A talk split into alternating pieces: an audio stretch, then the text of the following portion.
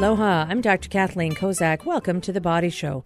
Each week we talk about health and fitness, but none of what we discuss replaces a visit to your own primary care provider. Today we're going to be talking about the Our Care, Our Choice Act.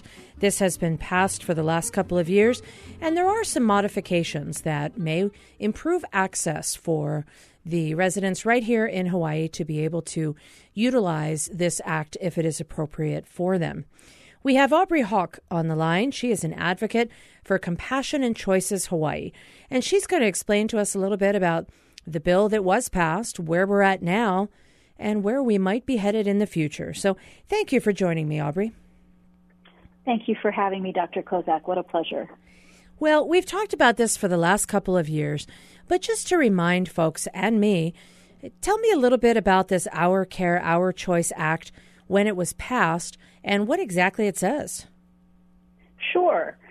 Um, the Our Care, Our Choice Act is a law that was passed in our state in 2018. Governor Ige signed that into law almost exactly a year ago on April 5th of 2018. Um, it took effect in January 1st of 2019. And what it does is it authorizes a practice called medical aid in dying in our state. Hawaii is one of 10 states plus um, plus Washington D.C. that uh, authorizes this practice. It allows a terminally ill patient who is a resident of Hawaii and has been given six months or less to live the option to request from their provider a prescription for medication that they can self ingest in order to die peacefully in their sleep.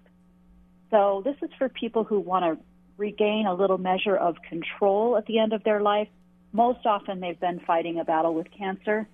Sometimes it's neurological diseases. Um, but people who are looking to avoid that um, inevitable suffering that's just going to come with an extended period. Um, Hawaii's people um, have been tr- had been trying to get a law like this passed since about 1996. Um, back then, Governor Ben Cayetano formed a blue ribbon panel to explore this um, and other options for better end of life care for our aging population here. And since then, um, Hawaii had been fighting in the legislature and came pretty close, I believe, in 2011, again in 2017. And then um, we were blessed to get the help uh, of a man named John Radcliffe, whom many in the union um, and lobbying community will know and love. He uh, was diagnosed with cancer himself, and he became a staunch advocate for medical aid in dying for Hawaii's people. Um, and he was able to uh, see that law passed and, in fact, become one of the first people to actually utilize um, the Our Care, Our Choice Act so that he could pass away the way he wanted. Um, so now here we are, four years after the law has taken effect, and we do see that the law is working and working very well, but only for those people who can access it. And accessing it, there's the rub. That's where it can be very difficult for someone, especially someone who's a neighbor island resident, let's say, or you know sees an independent provider for their primary or even their specialized care. Um, it can be difficult to find a doctor to prescribe it's difficult to find a doctor, period, in Hawaii, as many of us know.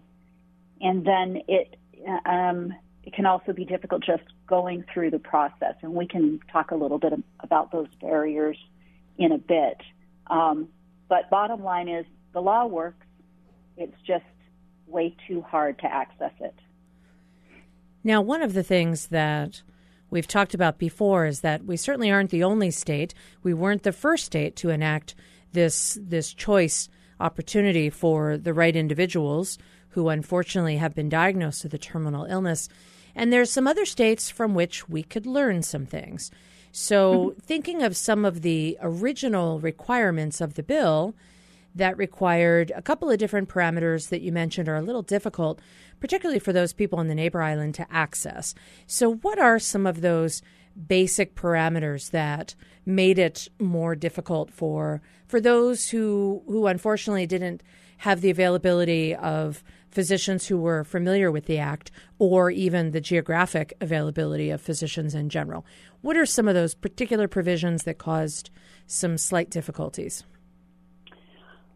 Sure. So, our law, in order to qualify, um, you, one has to be terminally ill, six months or less to live, resident of Hawaii, an adult, able to um, self ingest the medication, and most importantly, above all of that, needs to be uh, mentally capable of making their own medical decisions. Um, so this is a completely individual um, act, and um, in order to make the law safe and make sure people weren't making this decision rashly or out of a you know a, a knee-jerk reaction to a terminal diagnosis, uh, out of coercion perhaps by a family member, who who knows. Um, some provisions are built into the law so that we re- other states on the mainland require a 15 day waiting period between your first request that you must make of your provider and a second oral request you have to make.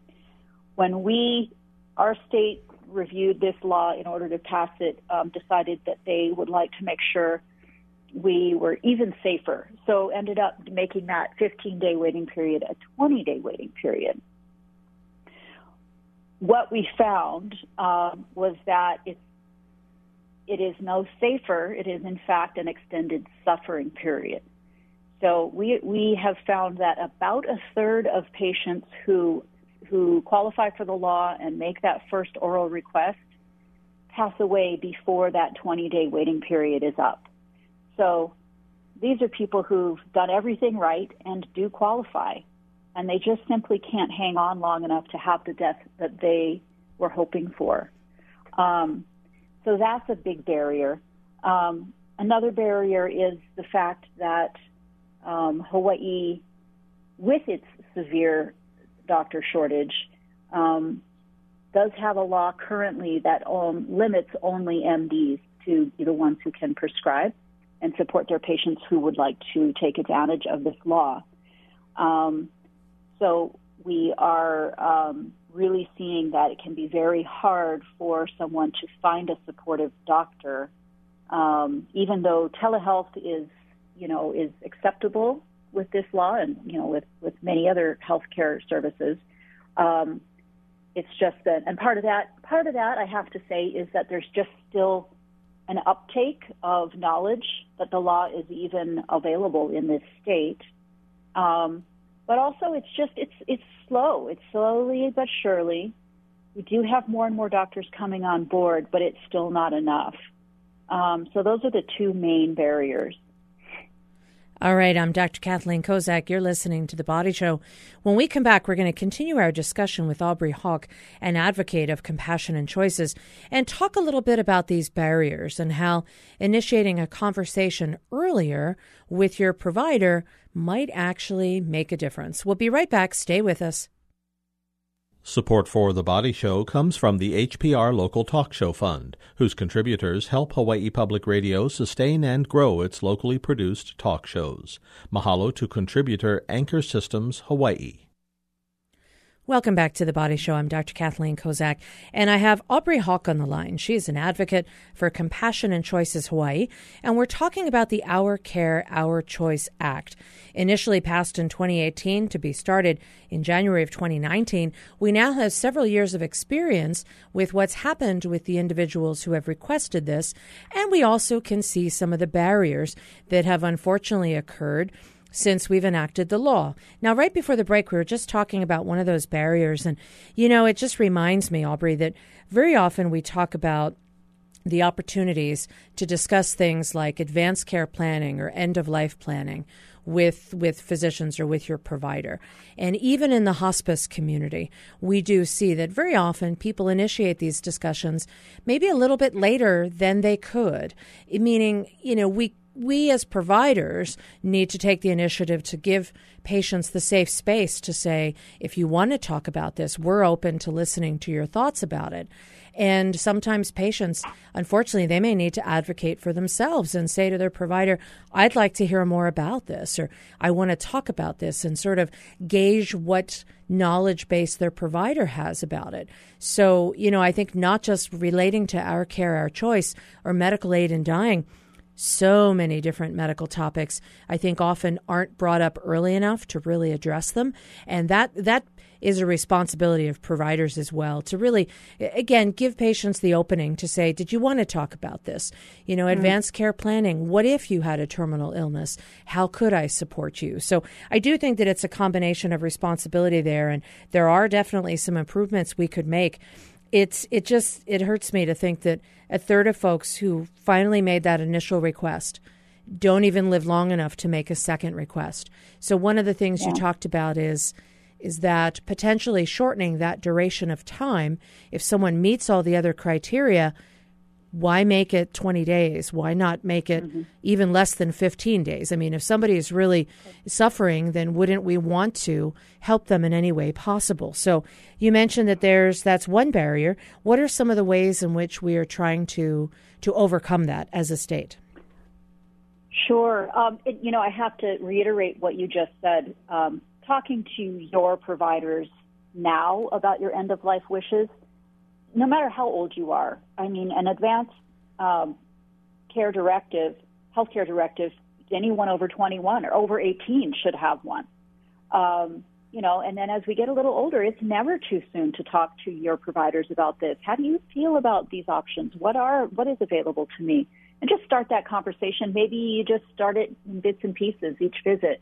Um, but yes, the waiting period um, is too long in Hawaii, and there, that's just uh, that's just a fact. The Department of Health says so. The providing doctors who are currently helping patients with the law are are also saying that. So what we are trying to do right now is um, pass a bill through this legislative session that will amend and improve our current law to um, shorten the waiting period from 20 days to five days and I can tell you from personal experience as a volunteer patient navigator for some patients who are having trouble accessing the law, none of these people are approaching this decision rashly. it, it is something that they have given considerable and very careful thought to, without exception. Um, and they still would have to go through all of the 16 or 17 steps and check marks and boxes that are required for any eligible patient. So by shortening the waiting period, we're not cutting any of those safeguards out. We are just decreasing the suffering period. So we'd like to go from 20 days to five days, and we are also looking to have the provider uh, be able to waive that waiting period if they, in their professional assessment, if the patient will not survive it. There is still a built-in 48-hour waiting period from the prescription um, being asked for to be able to be in hand, um, but that is that is definitely going to help with access. Now, let's talk about your second barrier. You mentioned that there's a physician shortage, and we do know that, and it's felt astutely in a lot of our neighbor island communities, particularly as either physicians retire or in some cases pass away, and they don't have the coverage in that community.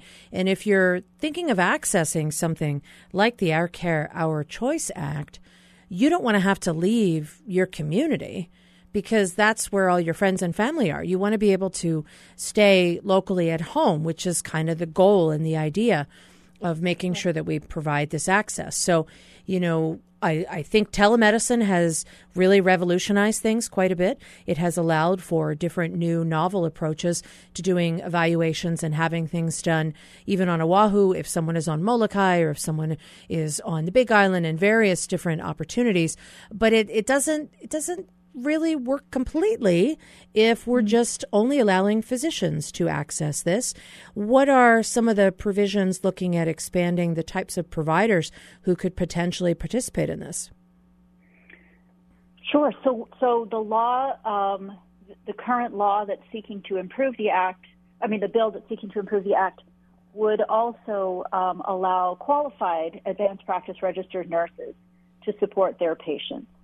Um, so that means um, these are these are healthcare providers who have an inordinate amount of additional uh, training and experience and already have the authorization by the state of Hawaii to do everything that's required of the provider under the Our Care Our Choice Act, and that includes diagnosing, assessing, prognosis, um, and it includes um, prescribing Schedule II narcotics, which are which make up the drug cocktail in in the medicine that's used. Um, so we um, agree that it is time to no longer prohibit them from serving to the to the full um, scope of their practice. Um, that will definitely add more potential providers um, available in our state who can support people who wish to you know pursue this option. Now, you mentioned they do have all the legislative authority to do different actions. Do they not have the authority to be the official provider assisting someone with the medical aid in dying? Correct. So the way the way the law is currently written, it just says you have to be a physician in order to participate with your patient under under the law. So we're just looking to no longer limit it to just MDs. So right now, on, on for any other situation or scenario, uh, advanced practice registered nurses or APRNs can do some of these tasks. They can do Schedule II prescribing. They can act as primary care providers for patients. They can do a variety of different referrals, etc. It's just that they're not allowed to be officially the provider for this act, but they can pretty much do all the do all the requirements underneath the act. Yeah, and I wouldn't even say pretty much. They absolutely can. The ones that would be allowed to, if if this bill passes, forgive me for my family members, um, are are definitely already authorized to do everything. Well, and then in that case, one of the advantages is that it would allow us to expand the opportunities, particularly as we mentioned, those people who might have difficulties finding providers or finding you need more than one provider. You need a secondary provider to agree with the diagnosis that is terminal, and there are a couple of other provisions and requirements. So it would allow them to also participate as providers providing that secondary backup. You know, I think to myself, mm-hmm. often we have physicians who work very carefully with APRNs in a team-based approach, and wouldn't it be to the to the patient's advantage to have that team assess them and give them recommendations and allow them to participate fully with the Our Care Our Choice Act. So it sounds like that's really yeah. a way to encompass different types of providers in a way that will allow them to coordinate and collaborate together. Correct. Yeah, and and at what you alluded to, Hawaii is unique in another sense, and that is that we do require a third provider, which is a mental health counseling, to basically make the assessment that the first two providers make, um, that the patient is capable uh, of making their own healthcare decisions. Um, and so, yes, to to allow APRNs that have that um, psychiatric training to do that portion of it just just further opens up the potential uh, care team that a patient can work with. Well, it is all about the team approach. I'm Dr. Kathleen Kozak. You're listening to The Body Show. When we come back, we're going to continue our discussion with Aubrey Hawk, an advocate for Compassion and Choices Hawaii, about the different provisions and ways that we can help expand access, but also the third barrier, and that is knowledge about the act and the availability. So we're going to continue our discussion after just a few moments. Stay with us. Support for The Body Show comes from the HPR Local Talk Show Fund, which helps Hawaii Public Radio sustain and grow its locally produced talk shows. Mahalo to contributors Native Books and PCAT, Pacific Center for Advanced Technology Training. Welcome back to the Body Show. I'm Dr. Kathleen Kozak, and I have Aubrey Hawk on the line. She's an advocate for Compassion and Choices Hawaii, and we're talking about the Our Care, Our Choice Act and the provisions in the Medical Aid in Dying legislation that allow for individuals who are terminally ill with six months or less to live to access the availability of medications that allows them to choose if they want to end their suffering earlier than it may happen on its own. Now, right before the break, we were talking a little bit about two barriers, one of them being the potential delay and requirement of a waiting time of 20 days, for which there is now a thought maybe reducing that to five days could be to the advantage of patients and not necessarily decrease any of the requirements of the different actions that have to take place to make someone eligible. And we also talked about the idea of allowing advanced practicing registered nurses who were already authorized to provide a lot of these services to participate fully in helping to provide the needs of their patients, particularly as part of a care team. One of the other areas that I think is a barrier, but we're working on that right now today, Aubrey, you and I, is knowledge about the law yes. and its availability. And I know when it first was passed, there was a lot of information that was out there, and there were some easy ways to access it, and it was sort of top of mind for a lot of providers. And here we are a couple of years later, dealing with the world with COVID and all these other challenges. And I have to say that, you know, it doesn't seem to be top of mind anymore because I think people have just had a lot of other things going on, both from the patient perspective and from the provider perspective. So, what are some of the ways that people can get more information if they if they choose to look into it further? Are there reputable websites they could go to, or places that they could go to get more information? Sure.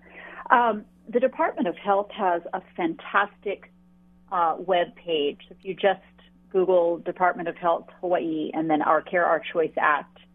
Um, their their page and pages are excellent for both the healthcare consuming public and also for providers. It has all the forms that providers need to fill out um, and the timeline and all the eligibility requirements. So that's the Hawaii Department of Health Our Care Our Choice Act page. And then I work with Compassion and Choices Hawaii, and Compassion and Choices is a national organization that um, advocates and educates for better end of life options.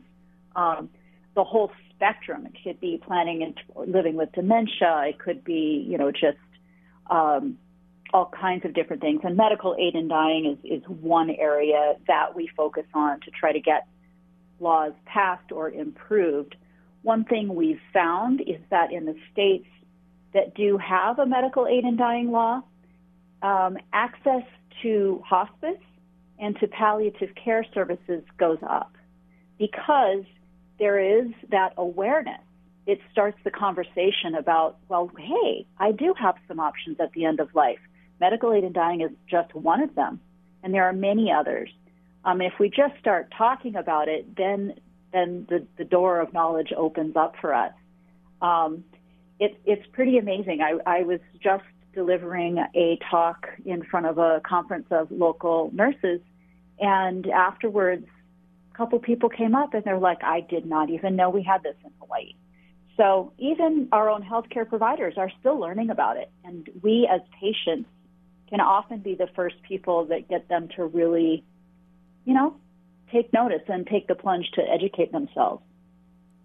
Well, it's a challenge, and I hear it because patients also they bring it up to providers, and it's our job to take a look. And we've, you know, for so many different things, if someone asks me a question and I've never heard of that, whether it be a medication or something they saw on TV, you know, my first thought is, well, I better look into that. So this uh-huh. is another one of those areas where if you find that you have a knowledge deficit, there are some great resources to get more information. You mentioned the Department of Health website. You mentioned that Compassion and Choices has a website. You know, and, and two things that I think bear repeating. You said, you know, in states that have this, hospice and palliative care services increase. So I know in the very beginning there was a concern that maybe those types of services would be replaced by this. And in fact, what we found is that it becomes actually an expansion of the different choices and options that individuals, unfortunately, with the terminal diagnosis, have more choices than they did before. The other aspect is not everybody who requests the medication takes it. And sometimes just having that available is what gives them a peace of mind to know that if their suffering ever gets to a point where they can't handle it, they do have another choice. Thank you. And that in itself is palliative care. Um, we, I have had patients tell me, I was so anxious, I was so worried, afraid, and then when I got my medication in hand, I could live again. And so those precious few weeks and months that they have left, they are able to live to the fullest without that fear hanging over their heads. So we are working on uh, our bill is House Bill 650 in the legislature right now. It's gone through seven hearings, various versions of this bill, and passed them all. So we're just waiting for some floor votes, and um, we hope this is the year that more people can actually have access to this compassionate law. Well, it certainly sounds like there's been plenty of opportunity for legislators to ask questions. Seven different hearings. There's been a lot of availability for people to understand what parameters. And, you know, I think it was very brave back in 2018 for this law to be enacted. And at that time, some of the restrictions that were placed were done so with the best of intentions. You know, one of the things that I often think about is when you're crafting something new or when we mirror it after other states, there's always going to be some unforeseen consequences that we don't anticipate. And part of what we're looking at is a revision after having had this available for the last few years, addressing some of those right. consequences. Not necessarily to criticize the original law, because it was great when it was passed, but there may be some revisions. Lots of things are different when we get into a real world scenario. Mm-hmm. That's a really good point. Very true. And I do want to thank our, our lawmakers who have been very brave uh, and very compassionate. In particular, this year, uh, Representative Della Belatti, Representative Troy Hashimoto, Senator Keohoko Senator San Buenaventura, and Senator Moriwaki have just been fearless on behalf of these suffering patients, and we could not do it without them. So, shout out to our wonderful lawmakers. Well deserved. Where do you think we need to go in the future? Let's say that this passes. Are there any other revisions that we should really look at making? You know, um, the, our own mental health care providers on this law will say and have in, have written that that the the third mental health evaluation is completely unnecessary. Um, no other state requires it. Um, the first two providers do that kind of assessment already. Um, however, um, if that's what needs to stay in the law in order for us to have a law here, we do have a lot of compassionate mental health providers who have stepped up and who have ended up not being as, as the bottleneck that we feared. It is, however, just one more appointment, um, which is just really, it's really a burden for patients to have to, you know, just run around doing all of that. Um, other than that, the law is great. Just need to get more people educated. All right. Well, you are helping me work on that right now this evening. I want to thank you for sharing your expertise with us today on The Body Show. That's Aubrey Hawk. She is an advocate for Compassion and Choices Hawaii. If you want more information, you can always head to the Department of Health website or the Compassion and Choices website. If you'd like to hear this show again, you can click on hawaiipublicradio.org.